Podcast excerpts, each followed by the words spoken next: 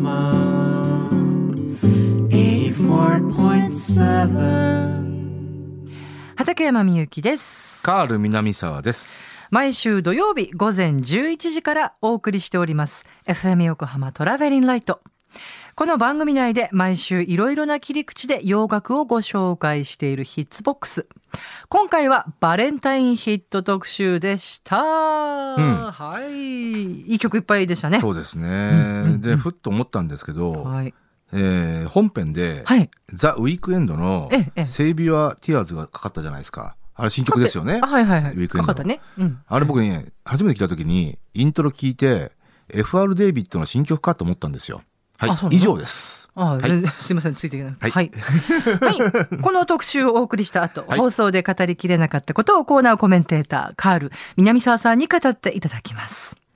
それではまずにせんにじゅういちねんにがつじゅうさんにちに放送したヒッツボックスバレンタインヒット特集をお送りいたしましょう。時刻はじゅうにじさんじゅうさんぷん、 エフエム 横浜から生放送でお送りしておりますトラベリンライト。この時間はろくじゅうねんの歴史の中のポップソングからよりすぐった名曲をさまざまな切り口でご紹介するヒッツボックス。一曲一曲を詳しくご紹介してくださいますコーナーコメンテーターのカール南沢さんです。よろしくお願いいたします。はい、こんにちは、こんにちは、カール南沢です。はい、よろしくお願いします。はい、お元気ですか？うん表向き元気です。表向き元気。元気ですよ。元気ですね。はい。いろいろね、はい、うん、ありますけど、今日のテーマは何でしょうか？はい、えー、今日はですね、明日はバレンタインデイということで、ね、はい、うん、はい、まあ私はもう何年も本命チョコはもらってませんけど、はい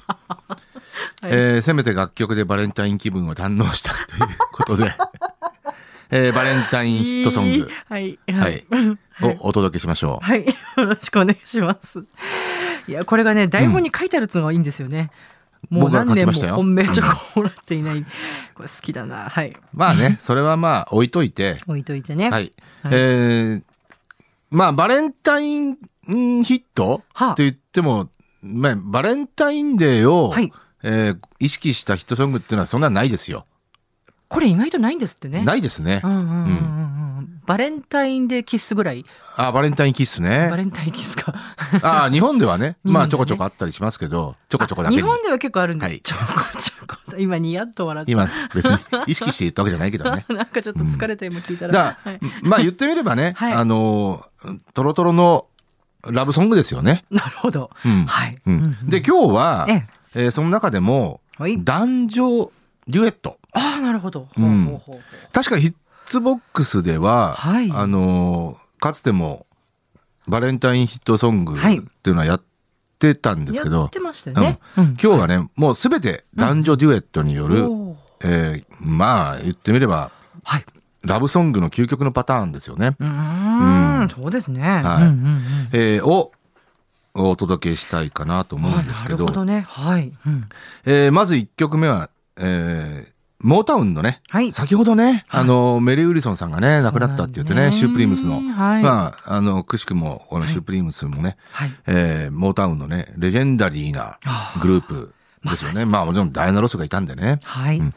えー、で、えー、そのレジェンダリーシンガーのもう一方、はい、えー、まあ、今もうお亡くなりになっちゃいましたけど、はい、えー、マーヴィン・ゲイ。はい。はい、うん、えー、まあ、あのマーヴィン・ゲイ実はね、あのろくじゅうねんだいに、はい、ね、何人かの女性シンガーとデュエットソングを残してるんですよ。はい、あ、そうですね。デュエットアルバムも残してるぐらいですから、えー、まあメリー・ウェルズですとか、はい、キム・ウェストンですとか、はい、えー、初期の頃ですね、まあ、ろくじゅうねんだいなかばぐらいかな、えー、そういうこの、はい、女性シンガーとね、ね、えー、デュエット残してましたけど、はい、えー、まあ、なんといってもその後、はい、ろくじゅうねんだいこう半に入ってから、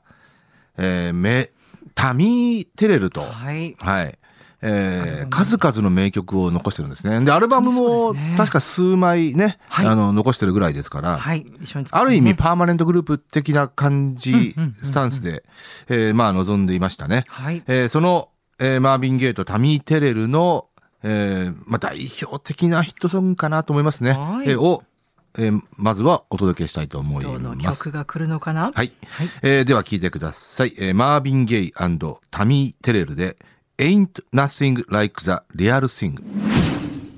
はい、お届けいたしました。マービン・ゲイ&タミー・テレルで、はい、Ain't Nothing Like The Real Thing。 マービン&タミーはね、はい、まあ、この曲代表的なヒットソングと言いましたけど、はい、えー、例えば Ain't No Mountain High Enough ですとか、はいはい、これはもともとはマービン・ゲイ&タミー・テレルですね、えーはい、が歌って、うんっていましたね、はい、えー、であと You Are Precious Love ですとか、はいはい、まあ、あと有名なところで言うと You Are All I Need to Get By ですとか、うんうんうん、この辺がね、はいはいはい、あのろくじゅうねんだいこう半、はい、えー、トップじゅうヒットになっている代表的な作品ですね。はい、まあ、この後ねタミーさんがお亡くなりになってね、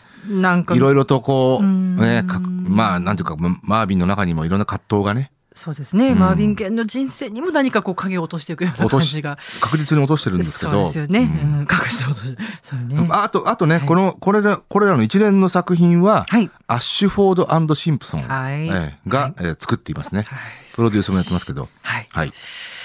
はい、では次の曲のご紹介をお願いいたします。はい、えー、ぐっと時代は最近になるんですけど、はいはいはい、あの男女デュエットといえば、ええ、多分あの、まあ、皆さんねいろんなあのアーティストを思い浮かべるとは思うんですよ、はい、パッとね、うんはいはい、意外に多分ディズニー の, あの大作映画 の, あのきゅうじゅうねんだいのヒットを思い出す方は多いんじゃないかなと思うんですよ。まあなんといってもね、はい、いわゆるディズニーが大作映画を毎年のように出して、はい、その主題歌が毎年のようにヒットするっていうパターンがきゅうじゅうねんだいに入ってから始まってるんですよね。その最初のにさく、はい、えー、それが美女と野獣とアラジンでしたね。でこれが、あのー、美女と野獣がビューティー&ビースト、はい、えー、ピー・ボブ・ライソン&セリーヌ・ディオン、これ当時きゅうじゅういちねんですね、きゅういまでだからトップじゅうヒットですね、はい、でアラジンがア・ホール・ニュー・ワールド、はいはい、えー、こっちはピー・ボブ・ライソン&レジーナ・ベル、あはい、これいちいですよ。あ、そうか。はい、だからこれでね、あの、はい、ディズニーの大作、いわゆる、ま、年一の大作ってやつが、えー、こうデュエットソングとして毎年ヒットするよっていうパターンが出てったんですよね。本当だ。まあもちろんね、その翌年がエルトン・ジョンだったのかな、ライオン・キング。えー、だからデュエットじゃないんですけど、えー、あれが確かね、えー、Can You Feel the Love Tonight、うん、という曲だったんですけど、ははまあその後がバネッサ・ウィリアムスとかね、ポカホンタス、ああそういうそうですね、うん、はいはい、うーん、えー、とうとうだから近年で言うと、はい、えー、あれですよね、アナと雪の女王ですよね。ああそうかそうか、ね、はいはい、あれが、えー、大ヒットしてますよね。はい、うん、だから今年一ではなくなってますけどね、うん、いわゆる大作系の映画という意味ではね、はい、で、えー、まあこのデュエット男女デュエットとしてこう、はい、まあイメージが定着してたんですけど、ええ、そのえー、美女と野獣の曲、はい、えー、を、えー、近年、えー、リメイクした方がいますね。はいはい、これはあの美女と野獣の実写版ですよね。に、えー、実写版の映画の主題歌としてエマ・ワトソンが主演してね。そうそうそうそう。はいはい、えー、っともうよねんぐらい前かな。にせんじゅうななねんか。そう前なんだ。うん、そうかはい。はい、えーなんとね、ジョン・レジェンドとアリアナ・グランデが、はいはい、デュエットしております。はい。ということで、それを聞いていただきましょう。はい、えアリアナ・グランデ&ジョン・レジェンドで、ビューティー&ザ・ビースト。はい、お送りしております。アリアナ・グランデ&ジョン・レジェンドで、ビューティー&ザ・ビースト。美女と野獣。いやー、スケールがでかい。これね、でもね、ちょっとね、個人的に非常に思い出すのが、はい、あの、ピー・ボブ・ライソンの時の美女と野獣の時に僕プロモーションに関わってたんですよ。あらで、えー、僕ラジオ担当だったんで、えーえー、違うなラジオラジオ担当だったのかな、はい、あの各 エフエム 局に、えー、あ違うアラジンの時だごめんなさいアラジンの時、うん、まあでもまああのアラジン、うんうんうんはい、あのあの格好してね、はい、そのまま電車乗って各 エフエム 局に回ったんですよ。えー、そんな時代があったんですか。それを思い出したな。えー、本当、うんそうよくやったんですよそういうの。今そういうこう い, いらっしゃらないですよねレコード会社の方もねそうやって今ねまあね、うん、かつてはよくそういうのがあったんですけどね。あそうですか、うん、それはちょっとその写真も見てみたいもんですね。あるのかなデータとしてあったら ね, ね誰かが持ってんじゃねえかな。そうだね、うん、それはこのロマンチックな曲とは、はい、あまりそこはない話題で、まあ、アラジンでしたけどそれはいい話はい、うんはいはい、ではさんきょくめのご紹介お願いします。はい、えー、はちじゅうねんだい、はい、えー、ソウル系の男女デュオ意外に多かったんですよ。あ、そうですか。うん、うんうんうん、あのまあ非常に有名なところで言うと、はい、さ先ほどのねピーボ・ブライソン、ああ、えー、がロバータ・フラックと一緒にやった愛のセレブレーションっていうね、ー Tonight I Celebrate My Love、 へ、はい、これあのベストヒット ユーエスエー の、はい、テレビ番組のね、ベストヒット ユーエスエー の、えー、っとメインメインだったかな、あのスポンサーであったタイヤかなんかの シーエム ソングだったんですよ。だからベストヒット ユーエスエー を見てたら、うん、毎週この曲がかかって、じゃあ私も聞いてたはずだな。でね、よく覚えてますよ。確かね、うん、キャッチコピーがね、ディープだっていうキャッチコピーだったの。うーん、間違ってたらごめんなさいね。すいません、ちょっと私も、うん、とか、かんんね、えー、あとパティ・ラベルとジョージ・マイケルのね、I knew you were waiting for me。これゼミランバーになりましたね。ありましたね。はい、はいはい。まあ、あとなんて言ってもダイアナ・ロスとライノル・リッチ。やってたエンドレス・ラブ。あ、そうだそうだ。はい。はい、えー、まあ、こういったラブソング系の男女デュエットね。はい。えー、多いんですが、えーえー、ここでね、今日は紹介したいのは、はい、えー、ベテランソウルシンガー。はい。この時点でもうベテランでした。はい、はちじゅうねんだい、うんうん、えー、ボビー・ウーマック、おー、はいはいはいはい、えー、ポエットっていうアルバムで大復活したんですよ、うん、はちじゅうねんだい、はちじゅうにねんのアルバムですけど、えー、その中にね If You Think You're Lonely Now っていう、はい、後にケイシアン・ジョジョとかがカバーした、えー、はい、まあジョディシーか、ジョディシーがカバーした曲が入ってるんですけど、あ、そうですか、はい、まあ、これで大復活して、えー、まあ、はちじゅうねんだい結構、はい、あのちょこちょこヒットを飛ばしたんですよ。うん、なんかボビー・ウーマックって名前よく聞いた気がします。うん、はい、うん、えー。で、実はね、はい、ウルトン・フェルダーっていうね、はい、あの、まあ、クルセイダーズとかの、いわゆる、いわゆるジャズ・フュージョン系のバンドのサックス奏者が、うんうん、えー、管楽器の奏者がいるんですけど、はい、えー、その、ウルトン・フェルダーのリーダーアルバムの中に、はい、えー、まあ、一曲、ボビー・ウーマックが客演として歌ってて、へー、渋そうだね。はい、で、まあ、シングルカットもしてね、ヒットもしたんですね。ブラックチャートで、あの、ちゃんとチャートインしてますんで、へー、はい。はい、あ、なんかどんな曲？これがね、もうトロットロの、えー、女性ボーカルとの、ほう、あの、男女デュエット、ラブソングなんですね。うん、わ、これ興味あるな。はい。はい、えーまあ、このデュエット相手がね、えー、実はそんなに有名ではない無名のアリトリナ・グレイソンっていう人なんですけど、はい、えー、これがねパティ・ラベルタイプの素晴らしいシンガーですので、はい、すごそう、えー、そこもね、はい、このタイトル長いんですよ、はい、えー、では聴いていただきましょう、はい、えー、ウィルトン・フェルダーフューチャリングボビー・ウーマックで No Matter How High I Get I Still Be Looking Up to You。 なんというこの圧感な歌声、うん、あのはちじゅうねんだいにね結構こういったねジャズフュージョン系のアーティストに、はい、えー、客演したソウルシンガーっていうね、そういういいパターン結構あるんですよ。あ、そうでしたか、はい、わ、この女性シンガーすごいですね。すごいパティ・ラベルタイプって言って分かっていただけたと思うんですけど、とにかく持っていきますよね。持っていく、うん、パティ・ラベルって本当そのタイプなんで、はー、ちょ、うん、ね、あの誰が主役だろうが私が主役よって感じの持っていき方ですよね。うん、そうですね。はい、クイクイきますけれども、ウィルトン・フェルダーフューチャリングボビー・ウーマックね、No matter how high I get, I still be looking up to you という曲をお届けいたしました。はい、さあいかがでしたでしょうか。うん、はい、定番のねものから、そうですね。はい、まああのー、マービン&、うん、えー、タミー、はい、えー、これはね、はい、あもうあの時間ではか語り尽くせないあのいろんな確執があったんですよ。あ、うん、そうですか。そうだ、まあ、あのいろんなマービン、あのモータウンの社長もあの巻き込んでのいろんなね、だからあのタミーが亡くなってマービンはとにかく精神的に病んじゃったんですよね。夢っていうね。そう、うんうん、で、はい、まあある意味、えー、あのマービンってその時奥さんいたんですけど、まあ、政略結婚的な感じもあったんですよね。うん、確かモータウンの、あのー、血縁者の方と。あ、そうなんですか。うん、だからまあ そ, そういったところと か, とかね。で、まあ、ちょうどマービンが要はクローティーコントロールを勝ち取りに行こうっていう時期でもあったし、うん、それはちょっと大きな試練でした、ね、だ多分だモータウンとしてはマーヴィン・ゲイをいろいろコントロールしたかったんですよね。まあね、それはねここではあの語り尽くせないいろんなことがありましたけど、まあそんな中でもね、はい、あのそのタミー・テレルとのデュエットに関しては、はい、まあとにかく名曲多いですよ。そうですね、うんうん、もう名曲すぎてさ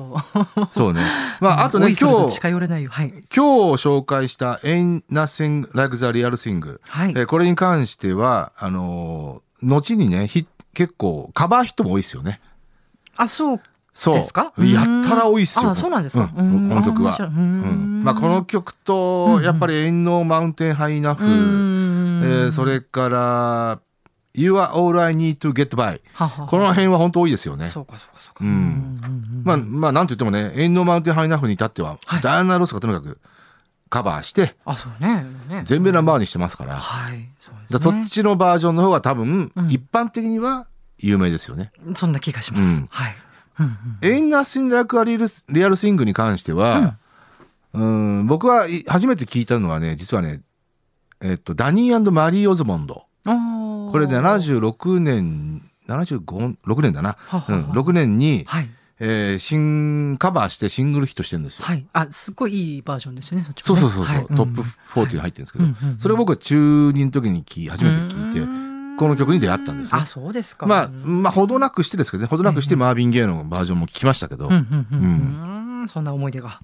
そうななじゅうろくねんななじゅうろくねんリリースしてななじゅうななねんにヒットした曲ですね。あそうですか、はいはい、ダニー&マリー、ね、オズモンズのね、はいあのーうん、メンバーですね。はい、はいはい、まあそんなね、まあ、マーヴィン・ゲイっていうのは本当ねいろいろこういろんなことを思わせてくれる人ですよね。うん、なんか私も、うん、あの自伝読んでちょっとこうあそうですよねいや知らなかったよっていうね、うん、うーんそうですね、はい、だマーヴィンはねあの、まあ、ことあるごとにこのヒッツボックスでも触れていきますからね、はいはいはい、くしくもね先週マーヴィン・ゲイかけてますからねI want youそうですね、はい、マドンナもカバーしていたというね。そうですね、はい、そうですねはい。そしてアリアナ・グランデ&ジョン・レジェンドね、はい、だまあね美女と野獣とアラジンっていうのはね、うんえー、本当先ほど言いました通り、はい、その男女デュエットの な, なんていうの、うん、定番というかね、まあそうですね、ある意味ひな形をね、うん、提示してしたような、ははははは、はい、うん、あの映画でありサントラでありっていうね。アリアナ・グランデの声めちゃめちゃいいですね。まあもともとねアリアナ・グランデはマライア・キャリーに憧憬を抱いて、あ、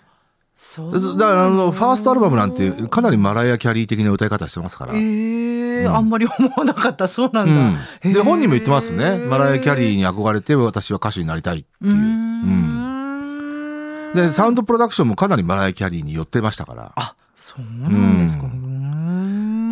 なんとも言えないこう空気がそうですね。なんつうかな初期の頃に比べたらアリアナ・グランデは、はい、あのこの美女と野獣歌ってる時ってもうデビューして多分ごねんぐらい経ってるのかな。あそうですか。この時点でねほうほうほう、うんうん、かなり歌うまくなりましたよ。いやー、うん、ジョン・レジェンドに引けを取らない歌唱だと思いますけどね、うん、まあジョン・レジェンドはねもうなんて言ってもね、まあ、もう現役のソウルシンガーではもう超一級だと思いますからとにかくスケールがでかいよもう、うん、まあねこの人がデビューしたのにせんねんぐらいだったかなあのデビューして、はい、まあもちろんねソウルファンの間ではもう話題騒然ですよ。あそうですか、で、えー、あのー、ま, まさかねいわゆる一般的な全米ナンバーワンソングを取る出すとは思わなかったんですよ。それがねあのー何年だったっけな All of Me っていう曲がね、はあ、あにせんじゅうさんねんだ、はいえー、なんと全米ナンバーワンになっちゃったんですね。あでもそんなまさか彼が全米ナンバーワンになると思ってなかったみたいな立ち位置だったんですか。立ち位置ではないですけど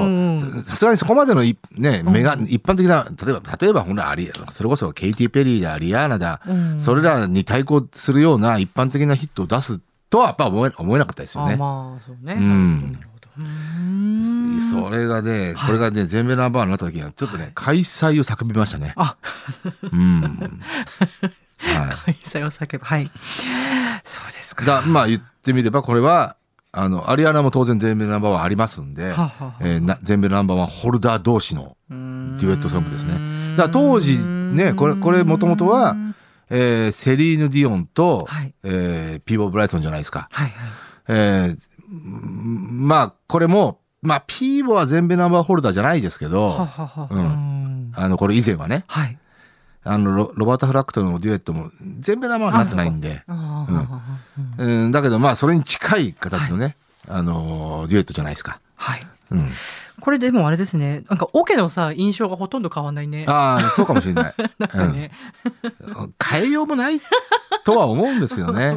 かなり普遍的なねそうかもしれない、ねうん、ラブバラッドにしてますん で, そうです、ねまあ、あとねあのピーボー・ブライソンはこのと、はい、時、うんえー、翌年レジナ・ベルと、はいえー、ホールニューワールドやって、うんうんえー、誠しやかに必殺デュエット男と言われてましたねうん、その日本語、うん、デュエット男ね。あそうだってはちじゅうねんだいもそういう雰囲気あったんですよははははなんといってもロバート・フラクトのデュエットがやっぱり あ, そうだ、ねうんまあ、あとナタリー・コールと一緒にやったりとかあそうですかそううんそれは結構デュエットしてたんですよ。あそれはデュエット男ですね。そうでここでもう決定的なにきょくが出たわけでしかも両方とも大ヒットじゃないですかねえ、うん、そうしかもまあディズニーを代表するようなヒットソングになっちゃったんで、はいはいうん、そんな、うん、そう必殺デュエット男ですよピーボちゃんいろんなワードがあるはいそれちょっとすごい面白いですよ今日はい、はい、そしてそしてさんきょくめまあうまくですよジンとニックさんいい曲でもタイトルが長すぎて覚えきれない、ねまあ、これはあのノーカッコしてNo Matter How High I Get カッコ閉じる、はいえー、だからまあ正式タイトルは I Still Be Looking Up to You I Still Be Looking Up to You だから僕がどんなに、えー、高みに行こうが、はいえー、いつまでも君のこと、君のことを見上げまあ尊敬してるよっていうね、あ、はいうん、あのリスペクトしてるよっていう、はい、なんかいろんなこと思いますねこれね。だからこれ言ってみればね、そうだよね。女性蔑視のさ発言がうんぬんってありましたけど、はい、これはまあ要は男女お互いがこう高め合ってるっていうね。高め合ってますねこれは。うんでねパティ・ラベルタイプのね、はいえー、先ほどね無名のシンガーって言いましたけど、えーはい、アルトリナ・グレイソンっていう名前の、はあはあ、そうもう全部聞きたかったねちゃんとね。そうですね、うん、そうですね、うんはい、まあ聞きたかったらぜひね、えーはい、そうちゃんと番組でもねあの本編でもねかけま、かけましょうねこれから、うんはい、そのパティ・ラベルタイプっていうのがね、うんうんうんうん、一つまああのこれ別にこの言い方は別に一般的じゃないですけど、はあはあうん、うんこれなぜパティ・ラベルタイプっていう言い方したかというと、はい、これちょうどねこの曲がヒットとした直前に、うんうん、えー、っとねはちじゅうよねんかこれ翌年、はい、前年だよ、はいうん、前年にねモータウンにじゅうごしゅうねんっていうねイベントがあったんですよ。ほうほうほうほうそうそれはそれはでそのイベントね、あのー、もちろん日本の地上波でやんなかったんですけど、うん、の ちょ、ちょっと遅れてね、あのー、映像がね見れたんだよな な, なんで見れたのか僕あそうだあの先輩のがあの ビーエス か何か、まあ、ちょっと忘れましたけど、はいうん、向こうのビデオかな。それはこう一般の人も見れたってことですか。そのレコード会社の人が。一般の人見れない。おうん、そう日本では応援はしなかったんで。ああそういうもんですね。そう。へうん、でそれを、うん、なまあ映像を手にしたんだって、ねはい、先輩の家に行って、えー、みんなで見たんですよ、えー、こぞって。でそうそうたるまあフォートップスだテンプテーションズだマイケル・ジャクソンだ。あのマジっすか要はかつてのモータウンに在籍したにじゅうごしゅうねんイベントですから、すごすぎるじゃないですか、はい、もちろん客入れてるでっかい大ホールでね、えー、でそこに、はい、あの確かねフォートップスだかテンプテーションズだかの、はい、が歌ってた時にゲストでパティ・ラベルが出てきたんですよ。来たんだね。そうでパティ・ラベルは別にモータウンに在籍もしてなかったしあ、そうなんですね。うん、して、してなかったし、ほうほうほうえっ、ー、とだけどまあまあまあゲストとして来たわけですよ。ほうほうほううん、まあソウルそのソウルミュージックの、えー、あのー、世界の中でモータウンとのやっぱりバティは当然リスペクトしてるだろうし、はい、そりゃそうでしょう。はい。でパティはその時僕もう映像見ててまあテンプテーションズはすごいじゃないですか。やっぱこれ、うん、あのね、あの踊りも含めて。そうですね、フォートップスもそうだし、はい、見たいねそれ。でそこにパティが途中からバーン入ってきた時に、はい、もうとにかく主役がパティになっちゃうんですよ。あ、そう。パティラベルって本当そうなんですよ。それは今見れないんですか、そのなんか。いや、今はもしかしたらビデオ化してますよ。ああ、逆にあるんだ、うん、あのもう多分にじゅうごしゅうねん。あ、そうですか。アニバーサリーっていう、これこれこれこれビデオ化してる。へえ。あ、じゃあ見ようと思ったら見れるね。有名なのはモータウンにじゅうごしゅうねんで、マイケル・ジャクソンはもうモータウン離れてたんですけど、はい、もうその時エピックにいましたけど、うん、ではちじゅうよねんですよ、はい、はちじゅうよねんって言ったらもうスリラーが大ヒットした時なんですよ。それでも出てくれたんだ。あ、もちろんもちろん。それはまあ当然ベリーゴーディが声かければそうなんです、ね、マイケル・ジャクソンはノーとは言えないでしょ。言えない。あ、そうなんだ、うん、ベリーゴーディそんなにやっぱり偉いんだね。そりゃそうですよ、はい、あので、うん、その確かその時にあのビリー・ジーンやったんですよ。へ、マイケル・ジャクソンはビリー・ジーンをあので、はい、初めて世の中に初めてムーンウォークっていうものをね、確かあのにじゅうごしゅうねんアニバーサリーで披露したんですよ。あ、その時の。あ、じゃあで僕らもまだムーンウォークっていう言葉がな、あの浸透してなかったんで、へ、翌はちじゅうごねんにそれをビデオ見た時に、うん、みんなでびっくりしたんですよね。お、歴史的な面白い歩き方してんじゃんってあ、そういう認識ね。そりゃそうですよ。あ、面白いですね、うん、マイケルのようにピカピカの衣装に包んで、うん、へえ、その時のパティがすごかったという。すごかったもうパティの印象しかない。だからもうもマジで持っていくって言い方、どんだけすごいんだろう、意味がそこにあるんですよ。はあね、もう、うん、一生懸命言ってらっしゃるからどんだけインパクトがあったんだろうと思ったけど、あのレコードの世界で耳だけで聞いててもわかるじゃないですか、うん、パティラベル持っていくなって。だからもう映像で見たらもうとにかく、ああ、こういうことだよパティラベルって、でそのタイプだなと思ったんですよ、このシンガーが。うーん、なんかここまで聞いてやっと分かりました、うん、なるほど。ボビー・ウマクとここだってこれだけ張り、張り合うって、あのボビー・ウマクですよ、ね、うんうん、どっちかっていうとこの女性シンガーの方に耳いっちゃいますもんね、正直。いっちゃうかな。いっちゃうかな、うんうん。まあボビーもすごいんですけど、はい、まあもちろんね、はい、うんうん、というね。もう一回その女性の名前何でしたっけ、えっと、えー、シンガーの名前はアルトリナ・グレイソン。アルトリナ・グレイソンさん、はい、はい、はあ、あの特に自分 の, あのアルバムがあったりするわけじゃないですけどね。あ、そうなんですか。多分、うん、当時のスタジオシンガーだったと思いますよ。へえ、うん、だから多分ウェルトンフェルダー人脈なのかな、なんとなくね、うん、とは思うんですけど、まああとはね、この手の、はい、えー、ジャズフュージョン系の、はい、えー、客演としてソウルシン超絶のソウルシンガーが客演するっていうパターン結構あったりするんですよね、はい、だ, だからまさしくこのウィルトン・フェルダーが在籍していたクルセイダーズでいうと、はい、有名なとこでいうと、えー、ランディ・クロフォードのストリートライフ。おうおうおう、うん、はいはいはい、あれクルセイダーズですから。あ、クルセイダーズフューチャリングランディ・クロフォード。 あ, あくまでもあれはメインはクルセイダーズですか。全然そういう認識なかったぞ。で、あとその、えー、直後に、えー、っと、あれですね、えー、あ、ストリートですね。えー、っと、ビルーザースをフィーチャリングして、クルセイダーズフィーチャリングビルーザースで、はいはいはいはい、はい。えー、曲名忘れ、忘れちゃった。えっと、てんででててれれてれれれてて。あ、それはグローバー・ワシントン・ジュニア。あ、違う間違え、はい、間違え、そもそも間違えてる。うん、いやいやジャスタ・ツー・オブ・アスじゃなくて。あ、ごめん、間違えた。うん。はい。えー、っとね。なんだっけ。はい。まあ、あの、思い出したら言います。そうですね。ねはい。とかね。はい。まあ、確かに先ほどのね、グローバー・ワシントン・ジュニアはそうですね。グローバー・ワシントン・ジュニアがあくまでも主体ですよ。そうかそうか、フューチャリングビルーザース。なるほどなるほど。ああいう、はい、要はジャズフュージョン系にソウルシンガーがフューチャリングされるっていう。あったあった、うん、そう言われてみるパターン。うーん、うん、ね、そんなでも印象的だったのがこのやっぱりウィルトン・フェルダーのボビー・ウマックランっていうのはもうかなり印象的でしたね。うん、うん、そっかそっかそっか、はい、あと何があったかな、うん、あ、まあジョージ・デュークとかね。あ、うん、ジョージ・デューク、ナラダ・マイケル・ウォルデン。ああ、うん、そうなんだ。まあナラダは自分でも歌ってますけど。うーん、うん、あ, あとはそうね、うん、まあ結構それがハービー・ハンコックだとか、うん、そうですか。そう。うーん、まあハービー・ハンコックに至ってはね、もうね、うん、あのシンガーどころかあのヒップホップねフィーチャリングしましたね。ターンテーブルあれ、あれですよ、あのロックイット。あ、そうじゃね、うん、ターンテーブルの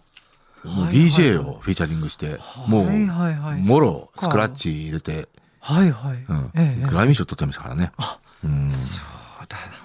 な、うんだから言った言ってみれば、まあはい、た他のジャンルに対するリスペクトおよび新種の、うん、精神ですよね。うん、だマイルス・デイビスなんていうのもね、あのいわゆるファンクだとか、うん、あのもう本当ヒップホップだとか、うん、そういったものを、ねうん、取り入れたりとか、うん、新種の精神っていうのはね。うん、だから逆に言うとね、ええあのまあ、要ははちじゅうねんだいに入った頃になるとジャズっていうのはやっぱりアウト・オブ・デートな。そうなんだね、うん、ものになってはいたんと思うんですよ。うん、うんぶっちゃけ言うとね、うんうんうんまあ、確かにこうきゅうじゅうねんだいのカサンドラ・ウィルソンまでなんとなくこう、うん、何かしら、ね、要はメインストリームの音楽ではないっていうことですよね。そうなんみたいですね、うん、だったみたいですね、うんうん、その要はポップミュージックの世界で言うとっていうことですよ。ただあの、はい、そういう、まあ、エーオーアール へのすり寄りとかアプローチとか、うんうん、あのリンクみたいなものも あ,、まあ、あるじゃないですかジャズフュージョンっていうのは。だからそういうそういった意味では、まあ、その世界その エーオーアール とかソウルミュージックとかブラコンだとか、うんうんうん、そういったところとのリンクはあの、うんうん、メインストリームに食い込んでいきましたけどね。うん、うん、あなんかそうですね、うん、はい、うーんはいはいえー、とうとうってね、まあバレンタインヒットっていうのはね、あのまあこれすごく抽象的な、うん、あのー、解釈ではありますけど、いやいやいや、はい、はいうん、あのいやでもねすごくこうしっくりきましたよ、うん、はい毎年ねやっていきたいですよね。ぜひぜひぜひ、うん、はい。個人的にはなんだっけ、はい、デュエット男っていう言葉が面白い、はあ、ピーボ・ブライソンね必殺デュエット男ね、はい、必殺もつくのね、必殺デュエット男はい、いや面白かった。はい、ということで今回はバレンタインヒット、ね、特集をお送りいたしました、はい。なんか今日ニッコニコでスタジオに入ってまいりましたね、うん、そうね先週来られました、ね、あの告知告知って言ったらおかしいな宣言なんだ宣言じゃないよなまあね、はい、あのにがつのようかにね、はいえー、始まったドラマがあるんですよ。始まっちゃいましたがいちおくにせんまんにん胸を膨らませて見ていたというね遥かの光、はい、黒島結菜主演、いかがでしたか。もちろん正座して見ました、ええ、身を清めてからいやあの、はい、いいドラマだからあのね、あのー、先週ちょっとね触れましたけど、ええ、いわゆるキラリと光る商品商品っていうのは小さな品ね、うんはいえー、という風情の作品ですね。おいい最近ってこの手のドラマ多いんですよ。うーん、うん、一つ何かニッチな世界にブレずに極めた人の、はいあのエピソードみたいな。うーんあ面白そう、うんうん、でこれは黒島結菜が、はいえー、要は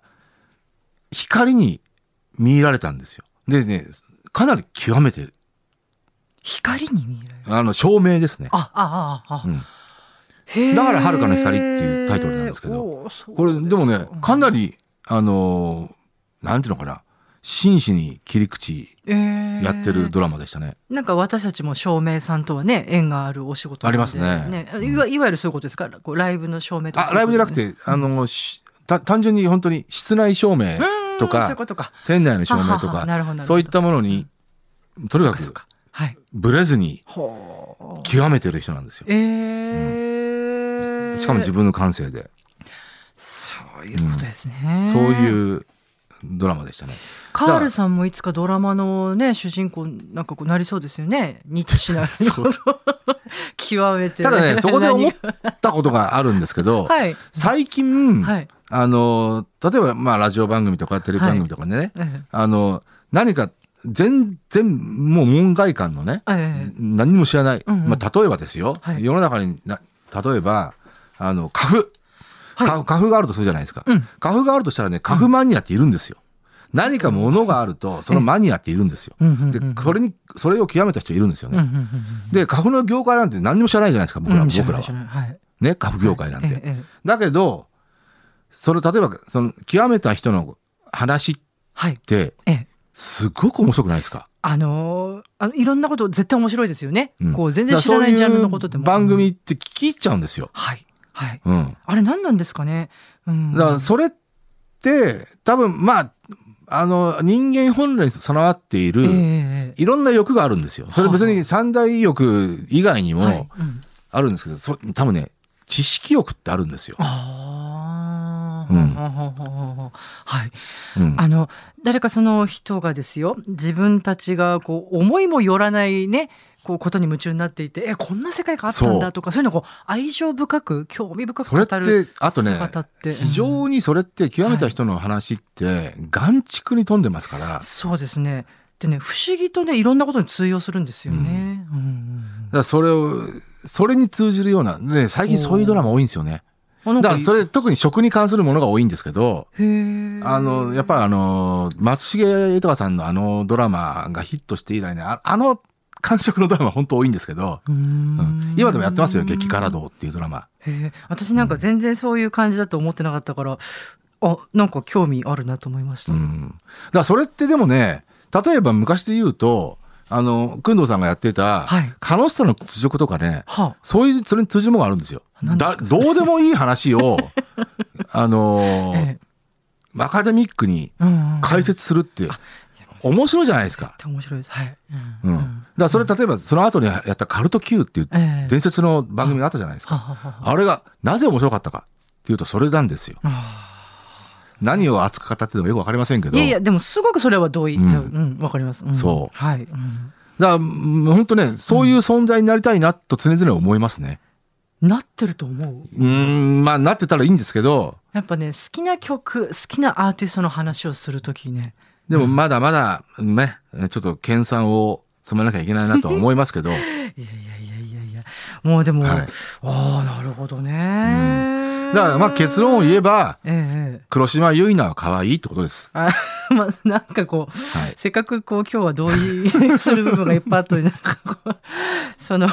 単語がねさーっと、はい、じゃあもういいかな今日はね、はい、そうですねね、まあいいよね、はい、曲も合わせて聞きたいという方は エフエム 横浜から毎週土曜日午前じゅういちじから放送しておりますトラベリンライトでぜひこのエピソードの説明欄にラジコのリンクがあるのでそこから飛んでチェックしてみてくださいということで、畠山みゆきとカール南沢でした。それではまたありがとうございました。ありがとうございました。